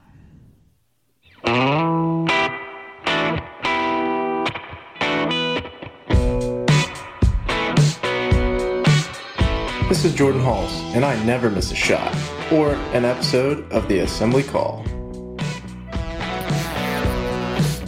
And welcome back to the Assembly Call. This is Andy Bottoms here with Coach Brian Tonsoni and Dustin Dopirak from the Daily Hoosier. Uh, remember, you need to be subscribed to our email newsletter. We send out a weekly IU news roundup, even during the offseason, and after every game, we send out a detailed post game analysis. So just text IU to 66866 or go to assemblycall.com. Again, that's IU to 66866 or go to assemblycall.com. Now, time for our mailbag. All questions submitted via our private IU basketball discussion community, which you can learn more about at assemblycall.com slash community. And uh, gentlemen, we have quite a few questions here, so I'll uh, just kind of plow through these uh, and we'll hit as many as we can. Uh, from elbows in, which returning player are you most excited to see under Woodson? Not necessarily the player who would improve the most, but the player you're most excited to see in Woodson's system. Uh, Coach, I'll throw this one to you first. I- am going to say Stewart. Um, maybe I'm just missing shooting, you know. And you know, Mike Woodson, I remember watching him play, and he could shoot. Uh, and I think again, we just got done talking about the importance of shooting in between segments there. Um, I'm most interested to see if he can come in after having some time off and having the tough situation that he's gone through, uh, and just find some peace on the basketball floor as a young man personally. Just as a young man, I hope he comes out and is successful and just really uh, can find some enjoyment in playing basketball. Uh, but I think he's the type of guy that can really you know, possibly, you know, score the basketball at the clip that uh, that we need. Dustin, uh, who who do you think uh, you're looking to to to see what they look like in the Woodson system? I'm going to go Jerome Hunter. I mean, I think uh, I, I, obviously there's that just interest in the unknown. So I want to see Stewart and Johnson because they're new, um, and just to see what they look like in Indiana uniforms, uh, in, just in general, just see what they're capable of. But not you know beyond those two guys because they're new. Um, I, am going to say Hunter just because it's four it, it's four out one in, and that's sort of playing to what he's supposed to be. And uh, and obviously we've sort of waited to see this all Big Ten caliber player that certainly seemed to be there before uh, the leg condition. We still don't know exactly what it is. Um, you know, in, in his freshman year, uh, in his true freshman year, obviously cost him that whole season. Um, does this sort of wide open offense lead to a situation where he ends up being a guy that really, really matters? That that is what I'm interested in. You know, it, we mentioned Phinisee Lander. I'm I'm very interested to see is how they react um, I'm still interested to see what Trayce looks like. If you know how much, what does it look like when they're demanding him to take shots, demanding him to go to his right hand? I mean, I think Mike Woodson put a lot on developing him to be an NBA player. That that is something that he's going to be devoted to, and I'm very interested to see how that looks. But honestly, there's not one player that I'm not interested in, but I'm going to put Hunter up there just because I think this is something that plays into um, his style of play, and I think they almost need Hunter to work to make it work. Yeah, I was gonna. You touched on some of the things with Trayce that I was uh, that I was thinking when I saw this question. You know, to me, it's kind of the first case study, if you will, in, in terms of that press conference you talked about. He basically came out and was like, "This is what he said I need to work on. This is what we're gonna do." All right, let's see the rubber meet the road in that scenario, and, and what does that actually look like? Does it really? Does it all work? Um, does it work for a little bit and then revert back to other things that that you know more comfortable with from the past? So that's the right. like I said, kind of the case from a case study perspective, the one that I'm I'm thinking about. Um, so Jeff asked, uh, and Jay joked about this on the, the show earlier today. Uh, the uh, the the flood of what do you think the starting lineup's going to be questions, but uh, but we might as well indulge ourselves given the the level of clarity that we have on the roster, at least at this point. Uh, Dustin, what would be your uh, your your pick for a, a starting five if you had to pick right now? All right, and I'm presuming I, I'm not going to involve random mystery person who I presume they're going to recruit. Okay, you know, I, I, I, I presume there will be a guy, um, and I presume he will be in the starting lineup. That's my guess. Is that random mystery person that we don't know today will be in the starting lineup? But if I've got to pick out of the group that is there right now, if you had to put out a lineup, if they were playing tomorrow with the guys they got, I'm going to say Xavier Johnson running the point. and I have I think they have to play Phinisee at the two right now. Um, Stewart at the three. You know that Hunter Thompson situation at the four and, and Trayce at the five. Uh, that that's what I would say right now. And I mean, I, I, guess part of it is finding a situation where maybe you don't have to start Phinisee at the two, and you go get a two that can pass him up, or a three that can bump Stewart to the two. Um, that that I think is the options I got to look at. But that that's right now what I would say. But I do think that whoever they get out of the portal, uh, and I presume that they will get someone out of the portal, and they have to get someone out of the portal. I think that person will be able to make the starting five. Coach, what about you? I dropped the mic. that was that was that was good stuff right there. Um, you know, I was supposed to be teaching today. I joked on the emergency podcast during my lunch period that uh, I gave them an assignment to do once I saw, you know, race coming back, and I put a lot of permutation. I think there are possibly seven starters uh, without that mm-hmm. mystery person. Uh, you know, Lander can be a part of it, although I think his best spot is really coming off the bench. Mm-hmm. um, mm-hmm. and finding more minutes. Uh, the minutes we kind of wanted him to get last year, those are the minutes he's probably going to get this year. And I think uh, I, I, have Hunter as another guy who can start that Hunter Thompson thing. So I, I agree with Dustin. I think the way it is right now, uh, Johnson, Phinisee together, Stewart Thompson, and, and, Trayce Jackson Davis, and there, there's a lot of questions there for me because, you know, can Rob be offensive and can he play free? Uh, you know, do we need his defense and, and don't worry about his offense? And then again, is Race a fit for an outside? Can he be a threat? You cannot operate in a four out, one in and have your guy sitting at the dotted line in the lane and clogging it up for TJD. We've had, seen that for three years. Um, that just doesn't work. And, and love Race and he can guard, but you got two guys in that starting lineup who can guard, but have some questions in the fit of an, a wide open offense and if we want to jazz up the offense, those two spots are where that portal mystery guy is going to come from. Yeah, I, I would uh, I would end up kind of the same place as both of you guys. So for the sake of time, we'll uh, we'll move forward. Um, let's see. Josh and Max, uh, this one in here. So it says in Coach Woody's offense, IU seems to have guys who can penetrate and kick between uh, Johnson, Lander, Rob, but I, but obviously, IU needs to knock down threes. We we had you guys had a, a discussion about this between segments uh, in terms of what may lead to uh, improvement from beyond the arc. But uh, but coach, is there a player or players that you see improving the most uh, from a three point shooting perspective? you know, I'm gonna pick the guys who had really bad years because there's more room to improve. I mean, well, well pick, played. Pick well them played. out of a hat, right? Um, you know, there's guys I want to see improve, like Rob. Um, that would really help the team. Uh, you know, obviously a Galloway's got to shoot better to get more run time uh, mm-hmm. in order to do multiple things as a college basketball player. Um, you know, so I, of the guys coming back, um, I see Rob improving the most because I think he's going to have more opportunities until that mystery person's announced or whatever else. I think he's in our in our starting lineup today. I uh, I, I think he's going to go up from a confidence standpoint. I think he needs a guy uh, uh, like Woodson to to give him a, a, little boost every once in a while. And I think freeing him up from the ball handling duties and running the offense can see that go up. But I'm also with Dustin. Going up to 30, 31 might not be good enough. You gotta, you really gotta get some guys in here at 35, 36 to really maximize the offense. And, and I'm not sure that can get done in year one, depending on that mystery portal. But I, am going to say Rob. Um, we haven't seen Stewart and what his level of approval. We're assuming he's coming in at the at a pretty good level and a pretty good clip, and and it might be Xavier. So I'm going to go Rob. Dustin, what about you? God, it's for so many of them they can't get worse. like they have to get better. I mean, yeah, like I'm looking at some of the percentages too. I was like, yeah, it's pretty. Uh, it, coach's argument about yeah, there's there's plenty of options mm. to pick from for sure. Phinisee's a 10 point jump if he gets to 36. 36 isn't right. a great clip. That's a 10 point. That that'd be a 10 point jump to get from where he where he was at.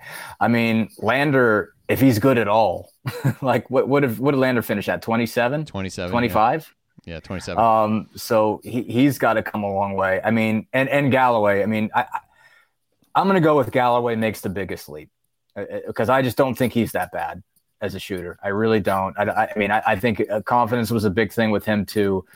God, let me look at this number and remind myself specifically what it is. 18%. 18.2, 18%. He's not that bad. He isn't. He's a good athlete. I mean, he's there's no way. I mean, I I, I saw him shoot a little bit uh, in AAU ball. I'd say AAU ball, like there's any AAU involvement in this, but gauntlet ball with Indiana Elite. He's not a bad outside shooter. He's not terrible. You know, I mean, I, I think he's a guy that can get up to 32 you know, some at least low 30s. I think he can get there. Um, there's there's no reason he's going to be a sub 20% three point shooter throughout his career. He's a tough kid. He defends. He goes hard to the rim. He does so many things well. Uh, the passing stuff is just fantastic. You know, just the little stuff he would do with you know how many assists he got driving off the elbow. Um, you know, I, I don't know if I'd see Indiana had a player who did it like that. Um, so he's, he's got all those pieces. All he's got to get right that's not right at all right now is the shot. So I, I think it's got to get to a point that it's at least manageable.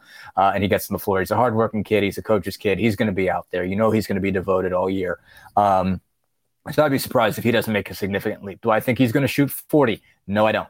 Do I think he even gets to 35? Probably not. But I think he'll at least get to a point that he can crack 30.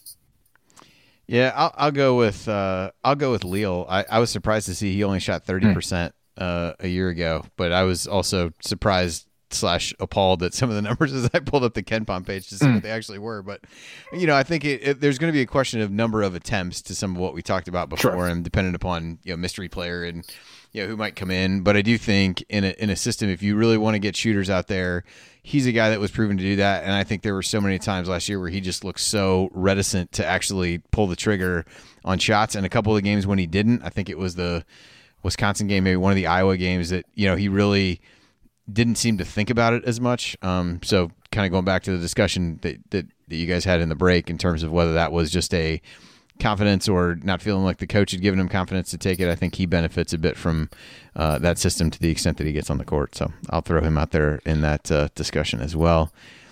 Uh, let's see. Uh, we talked about a little bit more about transfer portal. Um, Kevin and David, in watching the championship game on Monday, was not only interested in Baylor's offense, but extremely impressed by their tenacity on hitting the boards on the offensive end. So many times this year we took a shot, no IU guy would be seen on TV, which meant everyone was jogging back on the defensive end without trying to fight for a rebound. Need shooters, but also need players that are going to fight for every ball. With the addition of Dane, do you see a change in direction of our scrappiness and or more aggressive defense and rebounding? You know, I think this one, I'll kind of do this first and then I'll, I'll throw it to you guys. You know, sometimes this is a choice based on what you want to emphasize and what you want to take away defensively. And so we've seen mm-hmm. IU, even over the course of the Miller tenure, really do things differently from an offensive rebounding standpoint. I think it was two years ago they really uh, ramped up their offensive rebounding production. Yeah, so if you look, you know, his first year they were at uh, they ranked 74th in KenPom in offensive rebounding percentage. Second year they dropped to 187th. Third year they ratcheted that back up to 44th. And then last year it was you know as low as it's been since he's been there at 241st. So some of that is people going and, and really trying to get back. That's why you see Wisconsin typically has a pretty low uh, rebounding rate. A lot of times it's personnel driven. I think you know a couple years ago it was they're not going to make shots. One of the advantages they did have with playing big guys was to really kind of hammer the glass. And I think you even saw that a little bit that first year when you had you know a guy like Freddie McSwain who was a good rebounder and uh, some of those kinds of things. So I think a little bit it's much of a stylistic choice uh, and and a strategic choice as much as it is just you know what you really want to do, what you want to emphasize. Um, you know, Dustin, I'll throw that to you first. Any any other thoughts on uh, you know kind of why IU did what they did on the offensive glass in these last few years, and if you see that changing uh, this time around? Yeah, no, you absolutely covered it. I, I don't think it's a lot about scrappiness. It's, I mean, I remember Miller was asked specifically, "What would you rather have? You know, uh, offensive rebounding or transition defense?" And he said, "A transition de- transition defense every single time, every single time." It- you know that that was always going to be his priority. As a pack line guy, that makes sense. And basically, that that entire philosophy, that entire way of thinking is you're not giving up easy ones. So I'd much rather give you, you know, let you have my miss and get back uh, and make sure that you don't get an easy one on the break from me, then you know that then fight for the thirty percent of the time I might get an offensive rebound. To your point, obviously they had such an advantage from a size standpoint because they didn't have shooters, but they had three you know forwards who could really really rebound that they were putting out there most of the time, whether it was Brunk, Jackson, Davis, and Smith, or Thompson, or or whoever they were putting out there, those big body dudes. You know, not this season, but the season before. Um, it, it, it became a priority because it had to. Like that was their advantage was size. You know that that's what they were winning because they didn't have shooters. You know they didn't have a ton of offensive skill. They were going to have to win on pure power in the paint.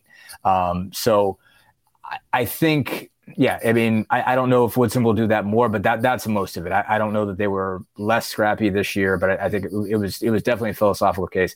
Um, and and again it, it depends on just who they're putting on the floor. If it's jackson davis and hunter's your four guy you know, I mean, he can rebound, but how often is he going to crash? Again, if you're playing four out, one in, that is one thing that you will also um, you know that, you do kind of sacrifice a little bit is is offensive rebounding when guys are coming from that perspective. That doesn't mean you can't have guys crash in certain situations that they're not going to be able to fly in and get in there.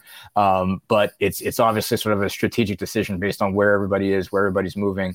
You know, you're rarely sending. You know, you're never sending more than three you know, very rarely sending sending more than three guys, uh, you know, to crash the glass. You know, you're often sending two, and sometimes when it's a bad enough shot, you're just all spring back. And it, also depends on the team you're playing, what their, you know, ideas are, how much they want to get on the break, and how important it is that you stop that. So, you know, a, a lot goes into that. But again, like you said, the reason that they they went from what they did last year to now was just a, a total, uh, you know, nothing to do with the guys as far as their desire to get rebounds. It was their what was their advantage last year? What was their advantage this year? Coach, anything you'd add about that from a philosophical well, standpoint? I, Justin Smith was a power forward playing the three 2 mm-hmm. years ago, and his main you know skill was being athletic and going getting rebounds and right and then this year you you had the two posts and when one got in foul trouble you went smaller with Geronimo or Hunter in a more traditional four out one in lineup and you didn't have as bigs. So that, that could be some of the number two. And and dustin's right. It's a philosophy thing. You know you, you send two back do you have a fullback halfback that's basketball terminology. Uh, it's always a question every year what is your main you know uh, number of guys going to the glass? And then you might change that up you know scouting report wise um, at least at our level we do. Uh, but that's a philosophy thing about how many guys more than a, a scrappy scrappiness thing too. Because you again, you can play hard, go for offensive rebound, not give it, give up two points, and you come back down, miss again, be scrappy, and go for an offensive rebound and get a leak out again, and next thing you know, you're down four nothing, and you've been mm-hmm. scrappy. It, you know, it's right. You, don't you don't get points for being scrappy. You get points for stopping them and and putting the ball in the basket. So it's a philosophy thing. I, I do think that Coach Woodson and and again, we need to see it to really understand it, but their style of play and what they demand and their accountability. The accountability to me is a big piece of this new program. Um, and it's a thing that a lot of coaches struggle with. Um, how much do we hold kids accountable in what ways? And, and I will say this almost every show. If you're interested in Mike Woodson, get on a plane and come talk to Mike Woodson. When he says that to Scott Dolson, you know, he just has a way of saying, you know what, um, son, you need to get to the blackboard and and, and rebound. And if not, right. your your butt's going to be on the bench. And I think he's got that swag and that confidence. I'm talking Coach Woodson to get the most out of these guys. And, and so I think the if scrappiness is a word, I think, yeah, it's going to be elevated just because I think this means something to Coach Woodson. And, and, this might be his last go around in the coaching gig, and he really wants to make it work. Mm. And, and, I think accountability is going to be um, one of the biggest features that he brings. Um, that good coaches sometimes um, lose uh, because of stress, you know, on winning and everything else. They worry about a hundred things instead of just one simple thing. You're not doing the job you sit. Um, you mm. are doing the job you play uh, and, and, that's oversimplifying coaching, but um, and that's something that's just hard for us to watch on the outside uh, because we're not in practice all the time. But uh, I think the scrappiness will go up simply because of of his mentality of coaching, from what I've seen in in interviews.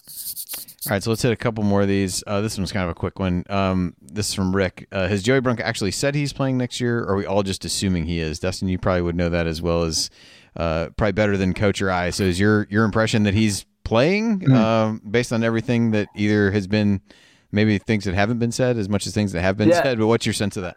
I mean, we're we're all just assuming he is, honestly. But I think. Um, you know, I mean, I think the fact that he did not take a senior day, uh, uh was did not take part in the senior day festivities. He, he, we asked him specifically about that, if that's what that means, and he didn't say so. Um, but I would be, yeah, I, I, would be really surprised if he left. Um, and uh, to my man Jay Horry's point right here, he will play if I, I think if, if his back allows him to play. If, if he, you know, it, it, sounds like everything is going in the right direction. You know, obviously it's a back, you know, and and you know if if those things are tricky. I mean, I, I you know, I, I don't know. I, he gave us a sense of, of what it is, exactly what it was that was a problem. Um, but you know, they, they obviously went into it thinking that maybe he'd be able to play at the beginning of the season. So if he can physically do it, I'd be really surprised if he played anywhere else but Indiana. Jackson Davis sticking around, a friend of his, you know, I, would just be really surprised if, if he chose to to leave IU. It's still he's close to family, which is still important to him um, for obvious reasons. You know, being close to his mom and his brother after having lost his dad. I mean, like there's all the good reasons I think to stay. I, I, I've, I, one thing I thought was interesting is he doesn't know what there is left to get as a degree from a master's perspective, but he wants to go to law school, which, which I, I think raises a lot of interesting points about, you know, like, uh, the, the school piece of this is like, like you can get as many masters as you want, but you don't have time to go get a law degree. Um, if, if you're going to keep getting these degrees, if you're going to keep st- sticking in for four, five, six years, you don't actually have time to do that thing. Um, but I imagine that he'll probably want to stick around and get another Indiana degree so he can get into Maurer. I mean, that's a really good place to get a get a law degree and set yourself up. Um, so I, I, can't imagine a reason why he would want to. I can't imagine why he would want to leave Indiana. If if he's going to want to play one more year of basketball, I can't see where else he'd want to do it. Uh, Coach, I'll throw this one to you. This from uh, our friend IU Artifacts. Uh, is this the most anticipated season of IU basketball since 2012 13?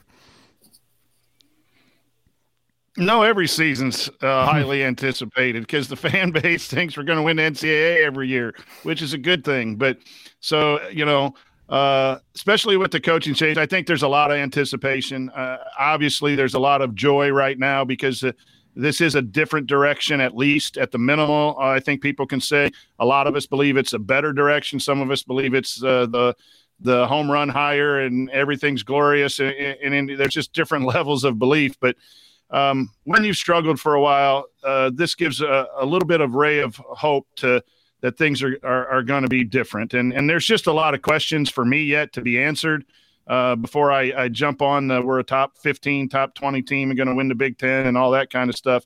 Uh, and that's just me as a coach uh, trying to analyze stuff. I it's hard to separate fan coach. Um, sometimes they, they both get in the way of each other uh, in, in, properly looking at, at things. So there's just a lot of questions. Uh, I I look forward to every start of every basketball season. So um, for me, uh, not not as much. I think it'll be more anticipated once we see the, kind of basketball and and it gets back to the consistent winning days uh, to where Big Ten championships aren't a dream, uh, but they're they're really you know likely to be competed for. And and our bracketology work is: do we put Indiana as a two seed in the Midwest or a three seed in the in the West? Um, those days are I will anticipate those days a lot more than uh, just this um, first phase of a of a new rebuilding job. Yeah, the only other one I would throw out since that would be the the eighteen nineteen season with Romeo coming in and with Juwan back, but we don't need to talk any more about that season than we already have. uh, all right, so last question to hit on this one. Um, this is this is a good one. I'll try to do it justice by and, and read it correctly. Uh, so this is also from Elbows In. If Woodson works and we look back and say, well, maybe an IU guy really did make the difference what would we say that an IU guy did that only an IU guy could do to help win games? Uh, Dustin, I'll throw that one to you first. Wow, I think that's a great that's a great question. I know, I loved I it. Mean, that's why I saved it for last. It was it was uh, it, reading through these. It was really good. It is terrific because I mean, in in fairness, if you're asking me what's going to make Woodson work, it's going to be NBA experience before it's going to be IU experience. You know, that that's my first thought is that that, that is the selling point that's working so far is I've been there. This is what it looks like. And whether he played at IU or whether he played at Indiana State or wherever, um, he's been to the NBA, is coming back. I mean, I, I think that's the more sort of game changing piece here that's different is the guy that's spent that much time in, in the NBA. It, but if, if there is, if you come away with it thinking that this this worked because it was is it was an Indiana guy, then that means something else. That, this thing that's sort of not beneath the beneath the surface, but is obvious is going to come to fruition somehow, and it's the value of the IU family, as it were. Um, and I don't know what the value of this is going to be yet. Um, but I think one thing that you could see clearly uh, on that first day that he was hired. I, I, think it took everybody else a minute to warm warm up to the idea, like sort of the general fan base that was like, well, why didn't we get Chris Beard or you know, I really wanted Brad Stevens or whatever it was. Man, the old players and not just the Bobby Knight guys, but ex players in general, even in that in between period, were jacked about the idea of having a former Indiana player, and they must have crossed paths with him in some kind of alumni events or you know comes to visit the locker room or whatever it was, there seemed to be a lot of excitement. Like I mean, I, you know, I noticed like Verdell Jones made a point of saying, "Yes, I'm really happy we get this guy." And Verdell Jones wasn't born when Mike Woodson was at Indiana. You know, he was probably negative ten, something like that, uh, when he was at IU. So there, there, that mattered to guys, and the sort of um, I, am interested to see how getting the family together per se, the IU family of alums, you know, and feeling like they're completely behind a guy because he he represents all of them. I'm going to see what the sort of um, you know real value is of that, the the the tangible value is of that. Because you know, uh, one thing one guy said, I talked to Steve Risley about this. He says we're going to recruit for him. I mean, like we're going to tell him about any guy we see in our area that can play. And maybe that doesn't matter because you could probably find that out from anybody else. But connections, everything, there's going to be people there. No one is going to be hesitant. Where, you know, certainly there were guys, especially of the early Knight era, that were like, I'm not going to be a part of this thing all the way until there's an Indiana guy in there. I, am not going to really feel like I'm part of it, no matter how hard those guys tried. And Tom Crean absolutely tried his butt off to get everybody involved. I can say that for sure. He really wanted the family to come together over him. I think Archie Miller did. Archie's just not that social of a guy. Um, but it's different when it's an Indiana guy and and he knows what he's selling. He knows what it's like to be at IU when it wins IU. Um, all those pieces are going to matter. I, I, I, I have a chance to matter. I think the NBA thing is bigger right now, but if if it feels like it, if you look back and say that only an Indiana guy could have done that, that is what you'll say. That that is going to be the moving piece there. Again, I don't know if that will come into play and matter, but if it's an Indiana thing that matters, it's that. Coach, you got thoughts on this? I, yeah, I, I do. I think um, if I wasn't an IU guy because I, I didn't want just to, the the only thing on a resume is to be you graduated from Indiana. I, I, wanted a guy who could coach. And that mm-hmm. was when Crean came in, and that was when Miller came in. I want the best coach. And I think experience matters. I was stuck in this most recent hire in college experience. And and Dustin talks about the NBA experience, and I'll take a different tact on that. I think in handling players, I, I, think the NBA, what makes great NBA coaches and, and even just average NBA coaches who have some success within years, as he did at Atlanta and New York, is how to get all these guys who are getting paid to be millions uh, or, or, or, being paid millions, get them to play and, mm. and, get them to accept the roles. And I think he can bring that into a, a, at the college level where there's a lot of that. You're recruited as a as a major prospect. You want to come and play, and it goes back to that accountability piece. I think that experience if it is an IU guy, and, and Dustin, you, I thought that was just well said about uh, seeing the tangible effect of that. It's the right IU guy. I mm. think that has to be added. Right. Just getting, if if we just interviewed all guys with Indiana degrees, but some had no experience. And nothing again, I love Coach Fife and all those guys, but some guys without college experience. Um, you know, Steve Alford has some issues that people wouldn't have been happy with bringing him back. So uh, to me, um, I don't want to discount Coach Woodson by saying mm. he's only only being successful because he's an IU guy. Mm. Uh, um, no, if Mike Woodson's going to be successful, is because Mike Woodson's a hell of a coach who happened to graduate from Indiana, and right. he's using that connection to his advantage. Uh, mm. I, hmm. do I think someone who wasn't an IU guy who came in and was really good I think Tom Crean tried. I think Archie tried, but those guys had some personality things that either happened at Indiana or who they were that just didn't allow for the whole entire family to come together. The thing that I, I was cautiously optimistic on the first hire, Dustin, as you mentioned, I am starting to come around more and more. I just like the way Coach Woodson is a no nonsense, you know, um, guy. Trayce, you're not ready for the NBA. We love you back. You got to shoot the basketball. Mm. Xavier, you're not ready for the NBA. He he is just real Mm. So he is Mike Woodson. And, and I'm ready for, for us to talk about Mike Woodson, the coach. I understand why we got to answer this question. But Mike Woodson's the coach of the Indiana Hoosiers because Mike Woodson can coach basketball. And, and he's going to be successful at Indiana's if he can build the proper relationships, develop players, and get the most out of his athletes, which the last two regimes have not been able to do at a consistent level. Mike Woodson is the coach who happens to be an IU guy and is using that to his advantage right now to bring the family together. If it was the wrong IU guy, we could bring the family together and this thing could implode, and then it's uh, St. John's or or it's it's like Georgetown or the multiple hmm. examples of of people of coaches going back that you love them as players, but Mhm. they just can't get it done as coaches. I have a, I'm starting to believe that this guy can deal with things uh, by getting five out of six guys back from the portal. But for me, it's Mike Woodson. He's the coach, and he's going to get my loyalty as a fan um, uh, until it just can't be anymore by performance. But he's really earning it because he's Mike Woodson, using his NBA to his advantage, using his IU to his advantage, hiring good staff. It's just been an impressive start. But it's Mike Woodson, the right IU guy, not just an IU guy for me. Yeah, I think that's a, a really good point, Coach, and I think you both made uh, made made really good points on on that one on what was a really kind of difficult but but uh, but good question. You know, the only thing that I would probably add would be, and I think this came through in his press conference. I think this has come through in other things he's talked about. Where like to this, this is his dream job, and there have been conversations about whether you know, I think if you're some of these guys, if you're Archie Miller, you probably feel like you have to take it. And we can look back retroactively and say, ah, maybe that he didn't take it for the right reasons or wasn't totally bought in. Some of those things that came out later. But but for Woodson, like it's his dream job, his chance to to do something that he feels an ownership of and a part of that he doesn't want to have any role in tarnishing in any way. Hmm.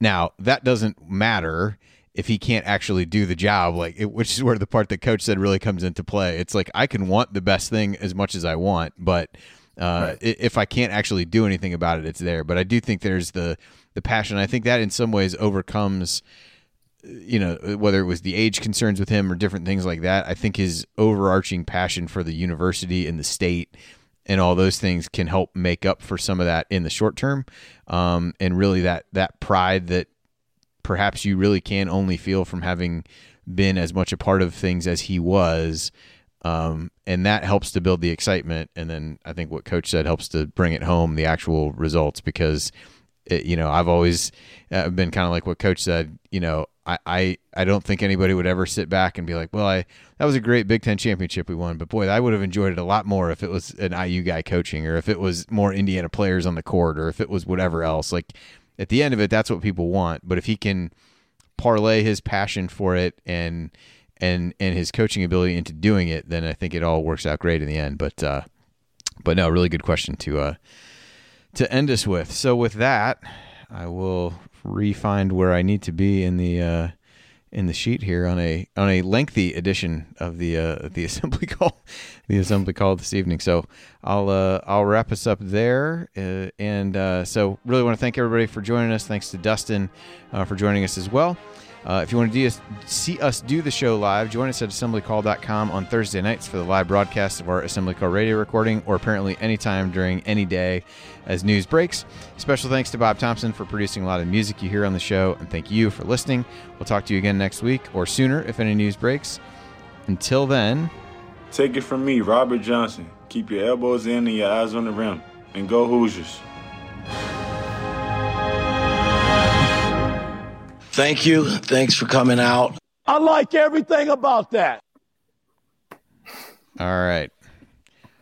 All right. Well, I'm I'm gonna wrap this up. Good We're show. not gonna do a lot of uh, post show stuff. Dustin, I, I really appreciate you coming on coming on one and Absolutely. spending an hour and forty five minutes with us too.